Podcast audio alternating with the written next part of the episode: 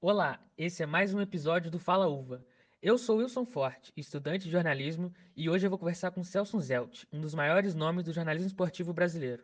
Celso, para começar o podcast, eu gostaria de saber como você decidiu se tornar um jornalista.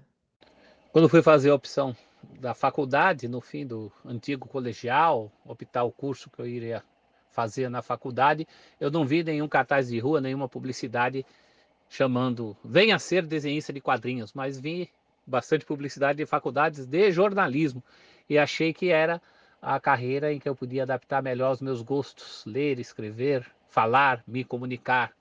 Enfim, acho que acabei fazendo a melhor opção. Certo. E Celso, qual que é o seu filme preferido? Aquele que mais te marcou? O filme da minha vida chama-se O Carteiro e o Poeta. Também gosto de outros filmes desse nível, como o Cinema Paradiso. Na verdade, eu vou botar até o Cinema Paradiso na frente do Carteiro e o Poeta, viu? Os dois estão ali, mas o Cinema Paradiso eu acho que é mais mais complexo, fala da paixão de um menino pelo cinema, não tem quem não se identifique com aquela história do Totó, Vou ficar então com Cinema Paradiso.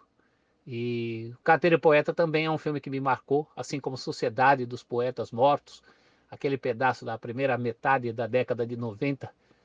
Eu estava acompanhando bastante os lançamentos do cinema, são, são filmes que me, me marcaram. Boa. E como é a sua relação com a TV hoje em dia?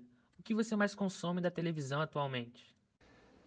Bom, ultimamente eu tenho visto muito pouca TV aberta, já estou entrando na, na onda do streaming, então até a TV a cabo eu tenho restringido mais ao esporte por uma questão profissional, não tem como não ver esporte na televisão, e esporte ainda é uma das últimas coisas que te obrigam a ligar a televisão naquela hora, né? O resto é tudo streaming. Eu tenho, tenho visto muitas séries, entrei de cabeça nesse mundo Netflix, e eu acho que a gente pode considerar assim que o meu consumo de televisão hoje é esse, junto com, com a minha família, com a minha mulher e os meus três filhos.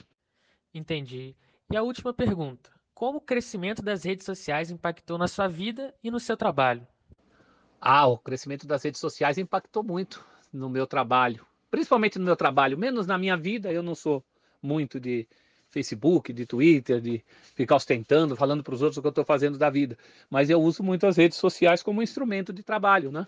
O Instagram, o Twitter, comunicação com o meu público. Antigamente as pessoas, eu, eu venho de veículos impressos, revista principalmente, nas revistas as pessoas escreviam cartas. Hoje elas têm um acesso muito mais rápido e direto a gente. Algumas mandam mensagem pelo direct, as que têm o WhatsApp eventualmente até se comunicam por WhatsApp, mas também pelas redes sociais, tentam fazer um contato mais próximo pelo Twitter. Enfim, acabaram as barreiras né, entre o profissional de comunicação e o público. Então acho que a grande diferença é essa aí. Hoje a gente está muito mais próximo do nosso público por causa das redes sociais. Certo, professor.